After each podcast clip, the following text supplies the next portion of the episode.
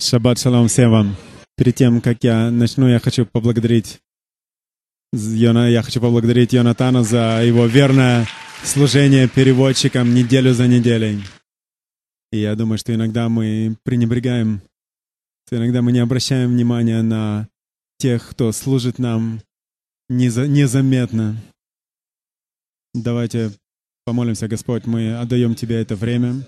Исполни наши сердца Духом Твоим еще раз. Вложи Слово Твое в нас, ибо Слово Твое истина, Слово Твое жизнь. Слово Твое приносит нас, приводит нас к свободе. Слово Твое побуждает нас отделяться от зла, нечестия. Слово Твое утверждает в нас Царство Твое. Ты есть Слово живое, и мы почитаем Тебя.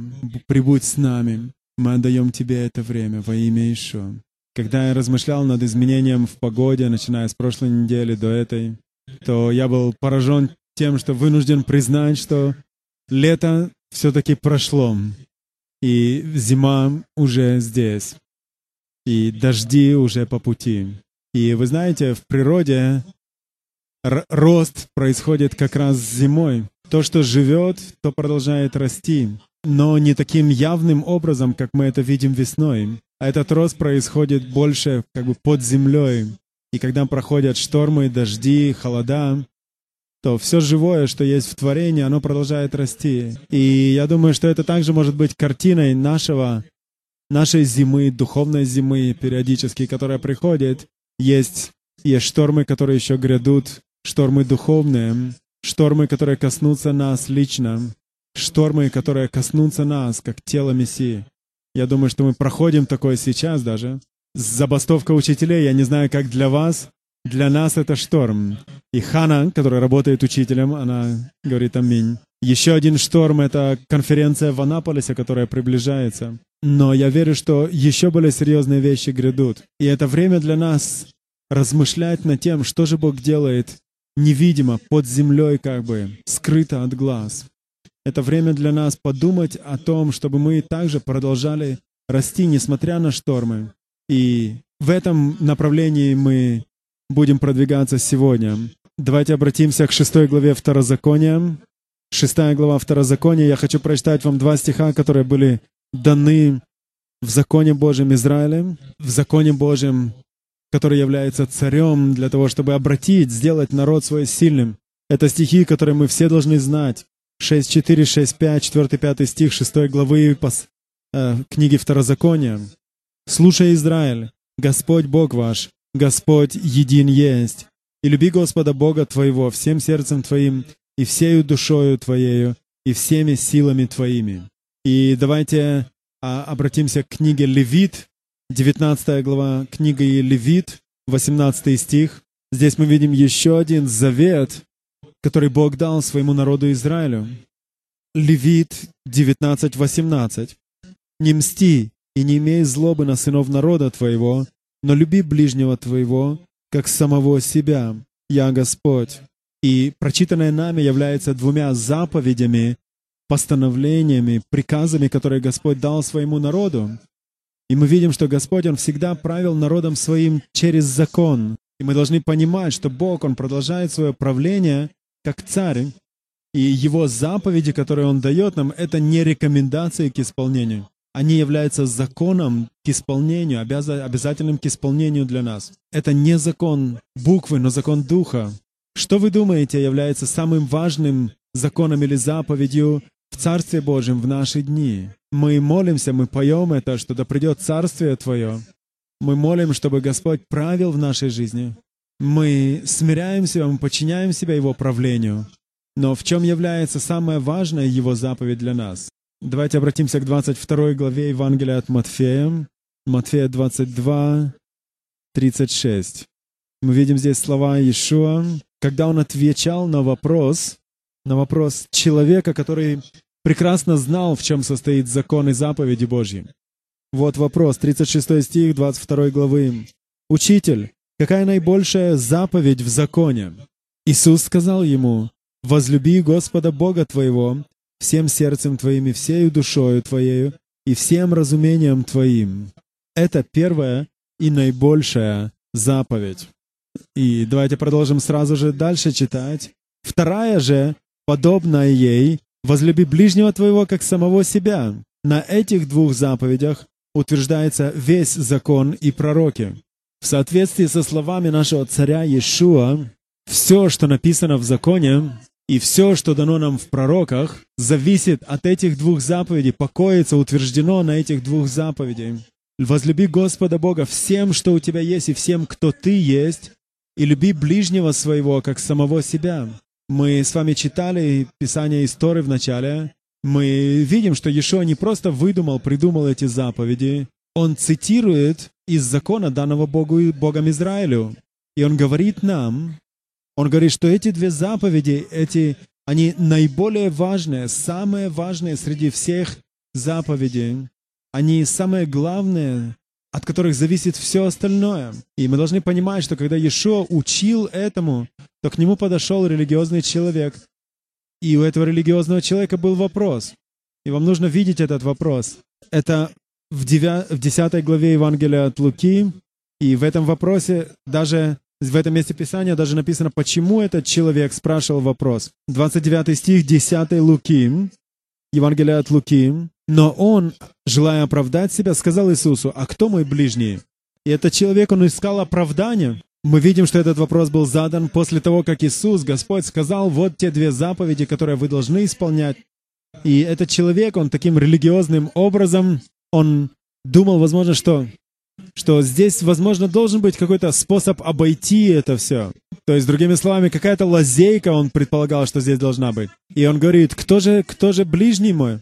Кто же этот ближний, которого я должен любить как самого себя? Иешуа отвечал ему, рассказав историю. Давайте прочитаем эту историю, начиная с 30 стиха. На это сказал Иисус, «Некоторый человек шел из Иерусалима в Иерихон и попался разбойникам, которые сняли с него одежду, изранили его и ушли, оставивши его едва живым. По случаю, один священник шел тою дорогою и, увидев его, прошел мимо. Также и левит, быв на том месте, подошел, посмотрел и прошел мимо. Самарянин же некий, проезжая, нашел его и, увидев его, сжалился, и подошед, перевязал ему раны, возливая масло и вино, и, посадив его на своего осла, привез его в гостиницу и позаботился о нем. А на другой день, отъезжая, вынул два динария, дал содержателю гостиницы и сказал ему, «Позаботься о нем, если издержишь что более, я, когда возвращусь, отдам тебе». И потом Иешуа спросил вопрос, 36 стих, «Кто из этих троих, думаешь ты, был ближний попавшемуся разбойникам?» Он сказал, оказавший ему милость. Тогда Иисус сказал ему, иди и ты поступай так же. И это не история о как бы тех религиозных людях. Это история, которая может послужить всем нам. Потому что наша человеческая природа, она всегда ищет оправдания. Мы смотрим вокруг в собрании, мы знаем своих друзей, мы знаем тех, с кем нам приятно проводить время, и мы знаем, что мы хотим быть добры и приятны с теми людьми, кто наши друзья.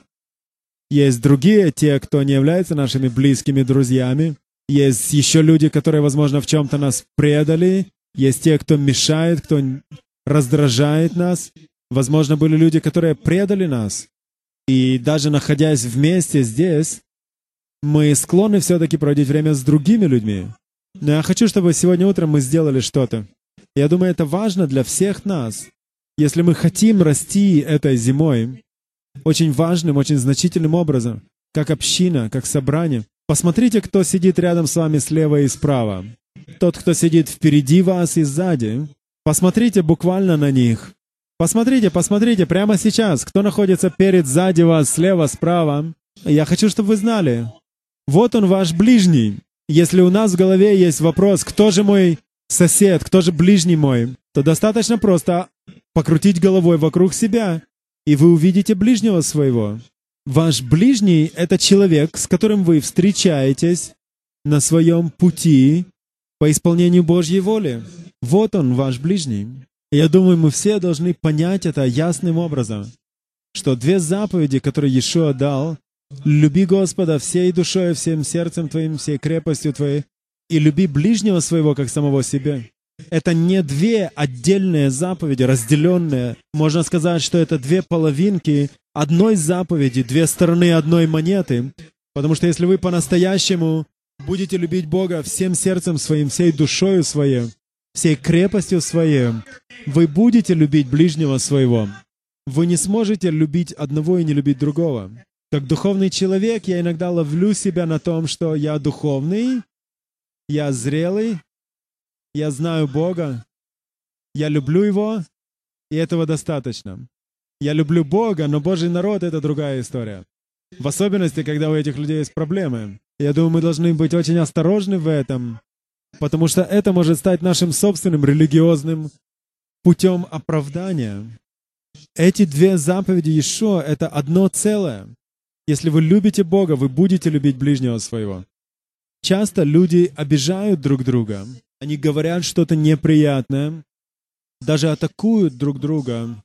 И из моих наблюдений я пришел к выводу, к заключению, что чаще всего это происходит из-за страха. Мы атакуем тех, кто представляет для нас опасность. Реальная ли это опасность, либо выдуманная? Является ли эта опасность чем-то, что мы осознаем или отвергаем?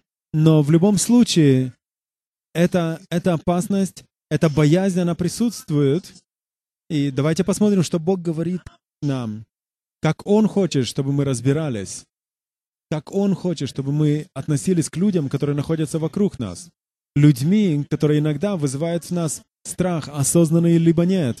Давайте посмотрим первое послание Иоанна 4.18. 1 Иоанна 4.18. В любви нет страха, но совершенная любовь изгоняет страх, потому что в страхе есть мучение. Боящийся несовершенен в любви. Будем любить Его, 19 стих, потому что Он прежде возлюбил нас. Кто говорит «я люблю Бога», а брата своего ненавидит, тот лжец. Ибо не любящий брата своего, которого видит, как может любить Бога, которого не видит? 21 стих. «И имеем от Него такую заповедь, чтобы любящий Бога любил и брата своего». Мы должны разрушать разделительные барьеры. И мы должны в реальности осознавать и знать, что Его любовь, она изгоняет всякий страх. Представьте себе общину, подобную этой. И я, я с дерзновением говорю вам, потому что я верю, что мы на пути к этому. Но я верю, что Господь хочет большего. Это заповедь любить, это закон. Закон, данный нам самим царем царей. Когда мы говорим о Царстве Божьем, то наверняка мы должны прислушиваться к заповедям царя. В Новом Завете, если вы хотите, э, есть лишь всего несколько слов, которые Господь говорит, это заповедь моя. И каждый раз, говоря об этом, Он упоминает эту заповедь. Я могу сказать, что именно через такого рода любовь мы можем назидаться. Через такого рода любовь мы продолжаем расти. Потому что в этом есть дух любви. Это дух любви, который разрешает проблемы еще до того, как они стали проблемами. Когда люди работают вместе, проблемы неизбежны. Иногда проблемы становятся настолько большими, что люди не могут более работать вместе. Но дух любви, он разрешает проблемы еще до того, как они стали проблемами как таковыми, чтобы тело Божье могло продолжать расти, чтобы вы, ваш брат, ваша сестра в Господе могли найти свое предназначение в Господе, и тогда вы сможете найти радость, а пребывать в радости от того, что увидите, что ваш брат, ваша сестра, они достигают полноты в том, чего Бог хочет их, в их жизни. И тогда вы сможете находить радость в том, чтобы служить этому брату, этой сестре. И в скорости тот, кому вы служите, становится плодоносным. В его жизни происходит рост. И у вас была часть в этом, потому что вы достаточно любили этого человека, для того, чтобы помочь им стать теми, кем они должны стать. Так растет тело. Тело Божье не растет от того, что лидеры придумывают проекты в этом, в другом. Тело Божье растет, когда то, что находится в вас, оно выходит наружу, становясь вечным даром. Тот вечный дар, который Бог дал вам, то вечное предназначение, которое Господь вложил в вас. Когда это начинает открываться, когда вы начинаете ходить в вашем наследии, Тогда мы растем. Таким образом мы растем. Тогда другие скажут, что я тоже хочу быть частью этого. Я вижу, как ты изменился. Я вижу, как другие помогли тебе. И я хочу быть частью этого также. Тогда люди укореняются, их корни начинают расти, и тогда то, что находится в них, начинает приносить плод, тогда происходит прирост. Но только если есть любовь, только если любовь во всем этом присутствует. Эта любовь, она необходима. В противном случае этого не произойдет. Поэтому Иешуа сказал, эта заповедь самая важная. Вы должны любить Господа всем. Тогда вы смотрите вокруг и видите тех, кому вы должны служить. Чтобы они стали всем, что Бог хочет от вас, что Бог хочет от них. И тогда приходит волнительная радость. Тогда мы прорываемся вперед, и радость приполняет нас. Любовь в такой общине, как наша, это не совет Божий. Это Его заповедь, повеление. Посмотрите 13 главу Евангелия от Иоанна. 34 стих 13 главы Евангелия от Иоанна. «Заповедь новую даю вам». И это слова Иешуа. «Да любите друг друга». «Заповедь новую даю вам, да любите друг друга, как я возлюбил вас, так и вы да любите друг друга». Если бы мы были там вместе с его учениками, мы наверняка спросили бы, почему это так важно. Посмотрите, что он говорит нам в 35 стихе. «Потому узнают все, что вы мои ученики. Это есть отметка. Это моя печать на вас, говорит Господь, что если вы будете делать это, то тогда каждый, кто меня еще не знает, познает меня. И они познают меня благодаря вам. Они будут знать, что я ваш царь, и вы мои ученики. Если у вас, если будете иметь любовь между собой, и любовь — это не просто такое теплое чувство, это очень практично. Это очень помогает решать проблемы. У нас были, есть и будут проблемы, которые вставать будут в нашей жизни. Но Ишуа сказал, что мы должны разрешать эти проблемы, побеждать их любовью, которую я заповедую вам. И когда мы проходим через это, как я смогу разобраться с той или иной проблемой? Как я могу разобраться с тем или иным человеком? Когда задаюсь вопросом, как я могу разобраться с проблемой? если я хожу в соответствии с заветом любви. Господь тогда будет показывать нам, в чем же решение. Быть изобретательным в этом, в том, как разобраться с проблемой и продолжать расти. Давайте посмотрим 15 главу Евангелия от Иоанна. 9 стих 15 главы. Господь, покажи практическим образом нам, как мы можем любить Тебя. Если это так важно, то давайте посмотрим, что Бог говорит в 9 стихе. Ишуа вновь говорит к нам через учеников своих. «Как возлюбил меня Отец, и я возлюбил вас, прибудьте в любви моей. Если заповеди мои соблюдете, прибудете в любви моей, как и я соблюл заповеди Отца моего и пребываю в Его любви. Это сказал я вам, да радость моя в вас прибудет, и радость ваша будет совершенна. Это заповедь моя, да любите друг друга, как я возлюбил вас. Посмотрите внимательно 13 стих. Нет больше той любви, как если кто положит душу свою за друзей своих. И я верю, что это очень важное учение Божье для нас. Как мы можем любить в контексте нашего собрания? Я верю, что Ишуа говорит, что мы должны идти дальше того, что нам кажется возможным. Мы должны быть посвящены тому, чтобы идти вперед, преодолевая наши способности, делая больше, чем мы можем, не оставаясь в зоне комфорта того, что мы можем делать легко, не оставаясь в зоне комфорта, которая определена, возможно, нашими рабочими обязанностями, обязанностями на работе, но идти больше, продвигаться больше наших желаний, нашей человеческой силы, преодолевать свое понимание, идти дальше. Вот это значит положить жизнь свою. Это значит пойти дальше, чем сама жизнь. Пойти дополнительную милю. Сделать что-то для другого из любви. Что-то, что не имеет видимого смысла даже, возможно. Что-то, что человек, возможно, и не заслуживает. Что-то, что вы не хотите делать. Что-то, что, возможно, вам не сказали делать, но вы идете и делаете. Вот это значит положить жизнь свою. И в этом мы выходим в сверхъестественное. Потому что если мы будем продолжать делать лишь то, что можем, что сверхъестественного в этом? Мы не нуждаемся в помощи Божьей в том, что мы умеем делать сами.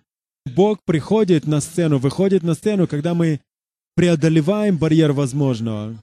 И вот это значит отдавать свою жизнь, идти дальше, чем то, что логично, идти дальше того, что ожидается, идти дальше того, что вы чувствуете. Там мы встречаемся со сверхъестественным Богом. Там происходит рост. Там приходит настоящее прославление и слава. Там находится царство. Все остальное — это мы. Но когда мы полагаем жизнь свою, тогда мы встречаемся с Ним. Там приходит радость, там происходит рост. И я верю, что туда мы предназначено нам туда идти, Богом. Это заповедь любить Бога. Как я сказал, это заповедь, это закон. Но это является также исполнением законом. Давайте посмотрим это в Писании. Давайте обратимся к римлянам 13.8. Римлянам 13.8. Когда мы достигаем такого состояния, то мы видим, что новозаветнее собрание, оно становится свидетельством Иешуа в этой стране, в Израиле.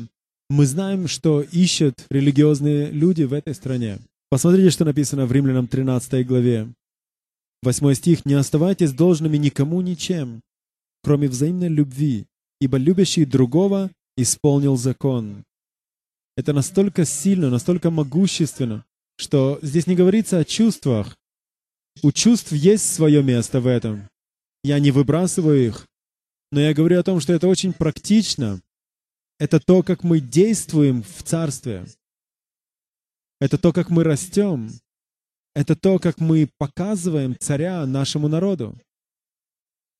На тот случай, если мы не поняли, апостол Павел повторяет то же самое тремя стихами позднее.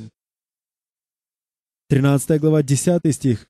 «Любовь не делает ближнему зла, и так любовь есть исполнение закона». Кто-то здесь находящийся хочет ходить, исполняя закон. Вы можете сломать себе голову, пытаясь исполнить 613 заповедей, или вы можете принять решение. Я буду любить ближнего своего. Я по-настоящему собираюсь это делать. Каждый день, в каждой ситуации, на работе, дома, в кигеле, с друзьями, со врагами. Я принимаю решение. Я буду это делать. И я могу сказать вам, мир ждет общины, в которой люди поступают таким образом. Тогда этот город, он становится городом, сидящим, стоящим на вершине горы, тогда это становится светом мира. Как Иисус сказал, тогда все узнают, что вы ученики мои. Апостол Иаков называет это законом царства. И я перехожу от стиха к стиху для того, чтобы вы поняли, что это не просто идея одного человека. Но во всем этом мы видим сильное, могучее движение всего Нового Завета. Давайте посмотрим, что брат Иаков говорит. Иаков 2.8. Иаков 2.8. Если вы исполняете закон царский по Писанию, возлюби ближнего своего как самого себя, хорошо делаете. Царский закон. Закон царя царя, который правит в царстве свое. Он царь, мы все его подданные. Такая любовь — это не что-то опциональное. Эта заповедь, она обязывает нас. Давайте посмотрим Евреям 10, Евреям 10, 28 стих. В случае, если мы думаем, что Господь несерьезно относится к этой любви, то давайте посмотрим, что говорится в Евреям 10.28. Если отвергшийся закона Моисеева при двух или трех свидетелях без милосердия наказывается смертью, вы понимаете, о чем здесь говорится? Он говорит здесь, что когда Господь дал свой закон народу Израилеву, если вы нарушали этот закон, то вам должно было умереть. 29 стих. То сколь тягчайшему думаете наказанию, повинен будет тот, кто попирает Сына Божия и не почитает за святыню кровь завета, которую освящен и Духа благодати оскорбляет. Когда Иешуа и им помазанные апостолы, когда они говорят, что эта заповедь, это заповедь в том, чтобы любить ближнего своего, то мы не говорим здесь о каком-то водительстве или рекомендации. Это то, что Бог требует от нас и ожидает, что мы исполним. Давайте посмотрим Матфея, седьмую главу. Насколько важно для нас быть послушными этим заповедям. Матфея 7, 21. «Не всякий, говорящий мне «Господи, Господи», войдет в Царство Небесное, но исполняющий волю Отца Моего Небесного.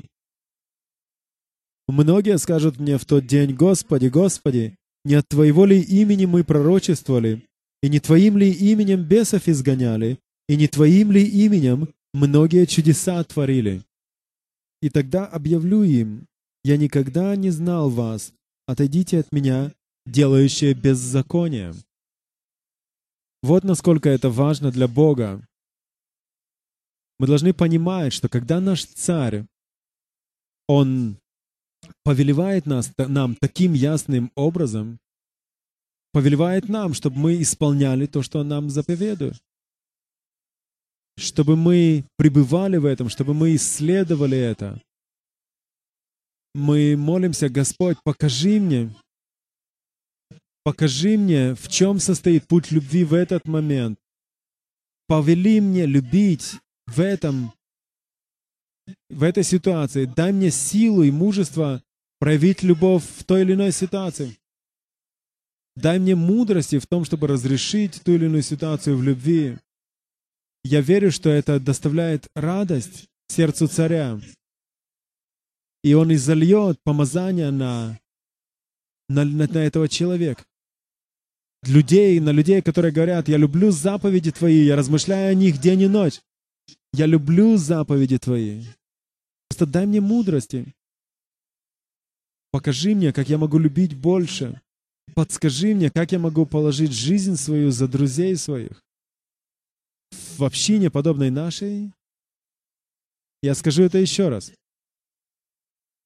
Любовью мы разрешаем проблемы еще до того, как они стали проблемами. Проблемы, которые удержит нас от того, чтобы исполнить Божье призвание в нашей жизни. Если каждый из нас будет молиться таким образом и поступать так, то представьте, чем мы можем стать, чего мы можем достигнуть для того, чтобы весь Израиль спасся.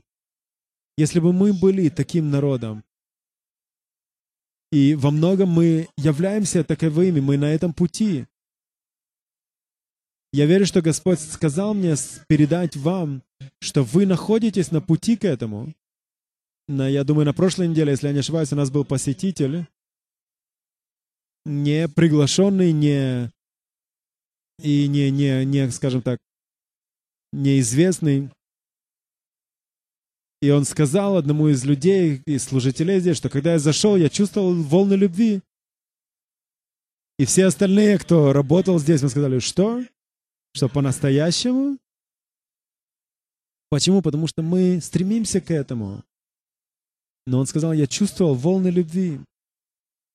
Неверующий человек. Я верю, что это именно то, что Господь хочет видеть в нашей жизни. Поэтому все будут знать, что вы ученики мои,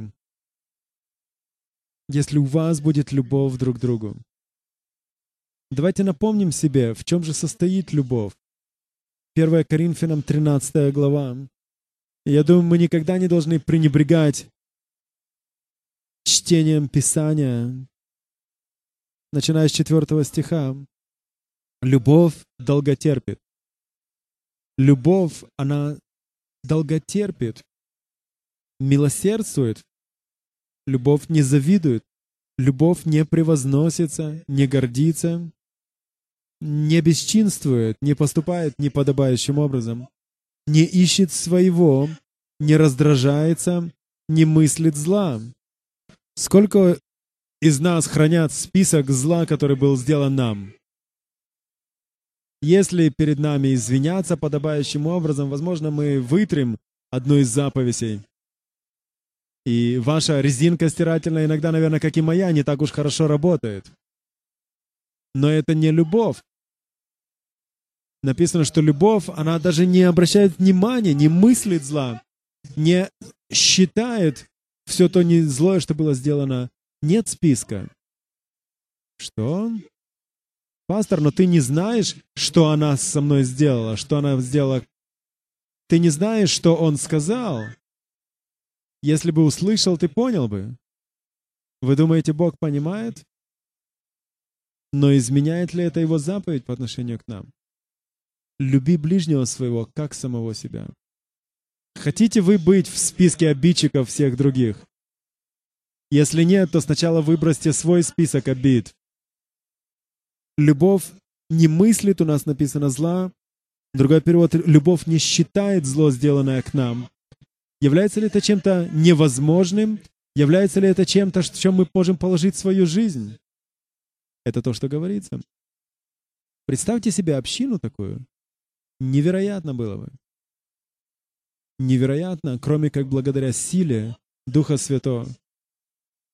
Любовь не радуется неправде, а сорадуется истине. Все покрывает, всему верит, всего надеется, все переносит. Такая любовь, восьмой стих, никогда не перестает. В ней мы можем найти силу неразрушимой жизни. Здесь мы можем найти силу несокрушимого собрания. Это сила общины, которая может пойти и изменить мир. Такая любовь никогда не перестает. И я хочу закончить, завершить еще одним местом Писания. Давайте посмотрим 21 главу Евангелия от Иоанна. И я молюсь о том, чтобы мы услышали, что Дух Святой говорит нам. Услышали, что все эти места из Писания, они были написаны давно, наша жизнь — это сейчас. Те, кто дал нам эти Писания, они закончили свою, свой забег, свою дистанцию. Мы же находимся посреди той работы, которую Бог предназначил нам. Дух Святой является тем, кто может говорить к нам через эти места. Давайте посмотрим 15 стих 21 главы Иоанна. «Воскресший Господь, Он явился своим ученикам после того, как они споткнулись, предали, после того, как они отвергли Его, после того, как они разбежались, после того, как они сделали все, что ученики делать не должны были. Воскресший Господь явился им, и вот что Он говорит им. Когда же они обедали, Иисус говорит Симону Петру, «Симон Ионин, любишь ли ты меня больше, нежели они?» Петр говорит ему, «Так, Господи, ты знаешь, что я люблю тебя». Иисус говорит ему, «Паси агнцев моих». 16 стих еще говорит ему в другой раз, «Симон Ионин, любишь ли ты меня?» Петр говорит ему, «Так, Господи, знаешь, ты знаешь, что я люблю тебя». Иисус говорит ему, «Паси овец моих». 17 говорит ему в третий раз, «Симон Ионин, любишь ли ты меня?»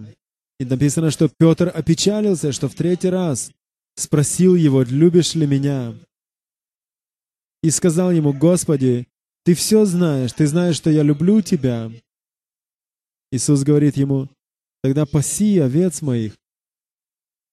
Иисус, э, как бы отвечая ему, Петр говорит, Иисус, неужели ты не видишь, я, я, я всего лишь один из братьев, я... Что ты хочешь сказать мне во всем этом? Как я могу любить тебя? Ты знаешь, что у меня есть, чего нет. Почему ты продолжаешь спрашивать меня это? Любишь ли ты меня? Конечно, я люблю тебя. Да, я люблю тебя. Да, я люблю тебя, Господь, люблю. Что еще я могу сказать? И каждый раз Иисус говорит ему следующее. Он говорит, тогда заботься о людях моих. Тогда заботься о моих людях. Это все, что я хочу, чтобы ты делал. Паси моих овец. Паси агнцев моих. Будь пастырем в стаде моем, в пастве моем. и я позабочусь обо всем остальном. Если ты по-настоящему любишь меня, то ты сделаешь вот это. Кто же? Мы являемся его овцами. Кто является паствой его? Кто ближний мой? Для этого достаточно просто посмотреть вокруг. Вот она, панство его. Вот наши ближние. Вот ваши ближние. Здесь находится панство его. Любишь ли ты его? И я верю, что Ишуа говорит к нам прямо сейчас и говорит вам, любишь ли ты меня? Любишь ли ты меня? Любишь ли ты меня? Я думаю, что некоторые из нас говорят, Господь, но, но, но, но, но это, но то, но, но что в отношении Его, а что с Ним? А что с тем, что я уже делал? Что с тем, как я приткнулся, упал? Что с тем, что я думал? Что с этим? Что с тем? И все эти различные «но», «но», «но». Иешуа, прорезаясь через все это, говорит, просто ответь на вопрос, любишь ли ты меня? Да, люблю. Тогда иди и заботься о моих людях. Положи жизнь свою за них, за друзей своих. И я сделаю все остальное. С этого момента этот ученик, он пошел просто делать то, что сказал ему Господь. Через какое-то время сама тень его исцеляла людей и мертвые воскресали к жизни. Бог не говорил ему делать это. Господь просто хотел знать, любишь ли ты меня. И если любишь, то просто заботься о людях, которых я привожу на твой путь. Научись любить их. Научись полагать жизнь свою ради них. И Бог сказал, тогда я сделаю все остальное. Я сделаю намного больше, чем то, в чем ты нуждаешься. Я удивлю тебя. Я благословлю тебя до преизбытка. И тогда Ишуа сказал этому ученику, просто следуй за мной. И я верю, что это то, что и Господь говорит нам сегодня. Давайте помолимся. Господь, каждый из нас хочет слышать голос Иешуа, голос нашего Царя, голос нашего Господа, и Ты дал нам повеление свое, заповедь свою. Ты заповедал нам, чтобы мы пришли, Господь, к Тебе, и мы хотим прийти пред Тобой и сказать, Господь, я хочу этого. Я хочу быть послушным Тебе. Я хочу исполнить это. Я хочу принять это решение и жить этим новым путем. Я хочу изменяться, я хочу продолжать вперед. Я хочу расти. Я хочу быть тем, кем Ты хочешь меня видеть. Я хочу, чтобы Твой план моей жизни исполнился. И я принимаю решение сегодня утром. Я принимаю решение сделать любовь целью своей жизни. Я верю, Дух Святой говорит ко многим из нас. И я думаю, что мы должны позволить Господу работать в нас, дать Ему шанс совершить свое дело в нас мы сейчас давайте будем молиться. И через несколько мгновений мы разделим Господню вечерю, хлебопреломление. Я думаю, что это очень важно для всех нас. Отреагировать на слышанное слово перед тем, как мы придем к Господней вечере. Я хочу попросить вас встать, и я хочу сделать вам приглашение, хочу пригласить вас пригласить тех, кто готов сказать, я хочу, чтобы во мне было больше любви Божией. Я хочу просить Бога больше любви. Я прошу Бога для тех, кто просит Бога помочь жить другим способом, сделать это моей целью, моим смыслом в исполнении этой царской заповеди, этого царского закона. Я также верю, что есть люди, которые никогда не испытывали прикосновения любви Божьей. Но кто говорит, что я хочу, чтобы в моей жизни была такого рода любовь, я хочу жить этим.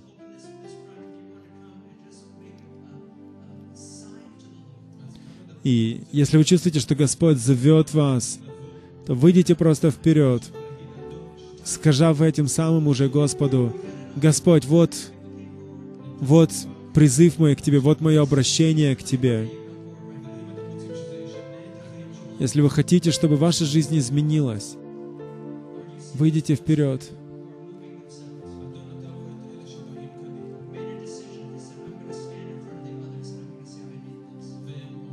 Те, кто, Господь, Ты видишь тех, кто принял решение стать перед другими, обратиться к Тебе. Господь, помоги каждому принять правильное решение и ходить в любви, чтобы эта любовь, она изменила их. Господь, дай им все, в чем они нуждаются. Покрой, Господь, их ошибки, покрой, Господь, их падения. Писание говорит, что любовь покрывает множество грехов. И все мы, все мы приткнулись и были лишены славы Божией. И эта любовь Божья, она дает нам шанс подняться и изменить нашу жизнь.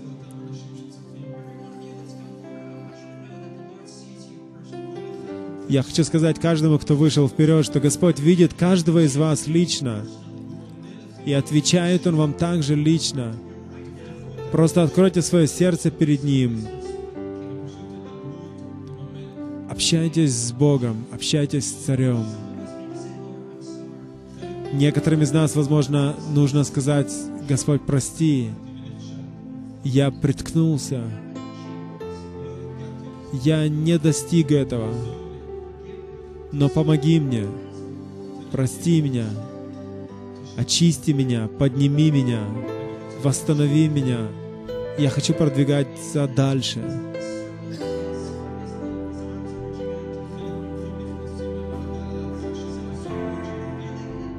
Некоторые из вас, вы приходите в Его круг любви, некоторые из вас испытывают Его принятие.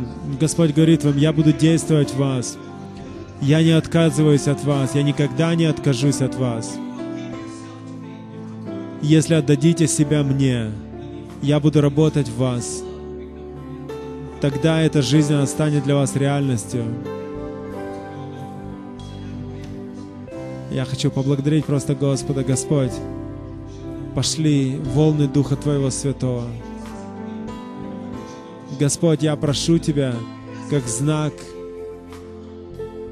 используй нас как знамение, как знак, как собрание, которые станут теми, кто любит Бога.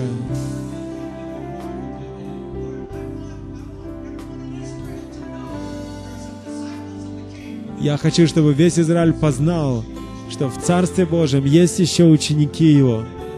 Здесь, в этом зале. Потому что Ты дал им эту сверхъестественную, победоносную силу любви. Помоги нам возрастать в этой любви. Даже когда штормы придут, даже когда трудности придут, чтобы мы продолжали расти, продолжали двигаться вперед. Благодаря Твоей великой любви. Давайте просто благодарить Господа за все, что Он сделал для нас.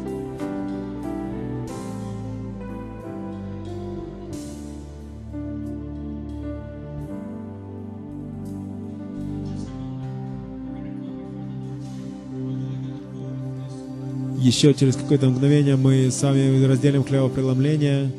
И Писание говорит, что мы должны испытывать себя, прежде чем мы садимся за стол с Иешуа. Потому что это очень важно, чтобы мы могли преломить с Ним хлеб. Это не простой хлеб, но это хлеб Его завета. Когда мы преломляем с Ним этот хлеб – то тем самым мы говорим, что я обновляю свой завет с Ним. Я говорю Господу, Ты царь мой, я преклоняюсь пред Тобой.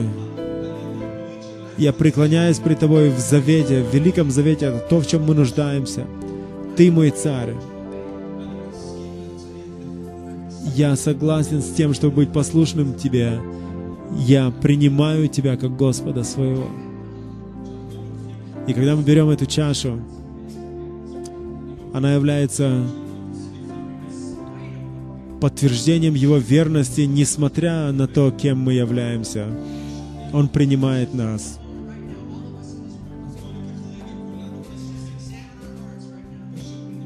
Давайте сейчас просто испытаем свои сердца пред Богом. Попросим Его испытать наши сердца. И дать нам ответ на то, готовы ли мы прийти к столу царя, царя царей. Благодарим Тебя, Господь, за великую привилегию в том, что мы призваны к взаимоотношениям завета. Ты дашь нам силу свою. Ты дашь нам силу свою совершить все, все, что необходимо. Благодаря завету Твоему с, с нами. Благодарим Тебя во имя Ишуа. Вы можете вернуться к своим местам. Я хочу попросить Гидеона и Эрика Бенсона выйти и послужить нам.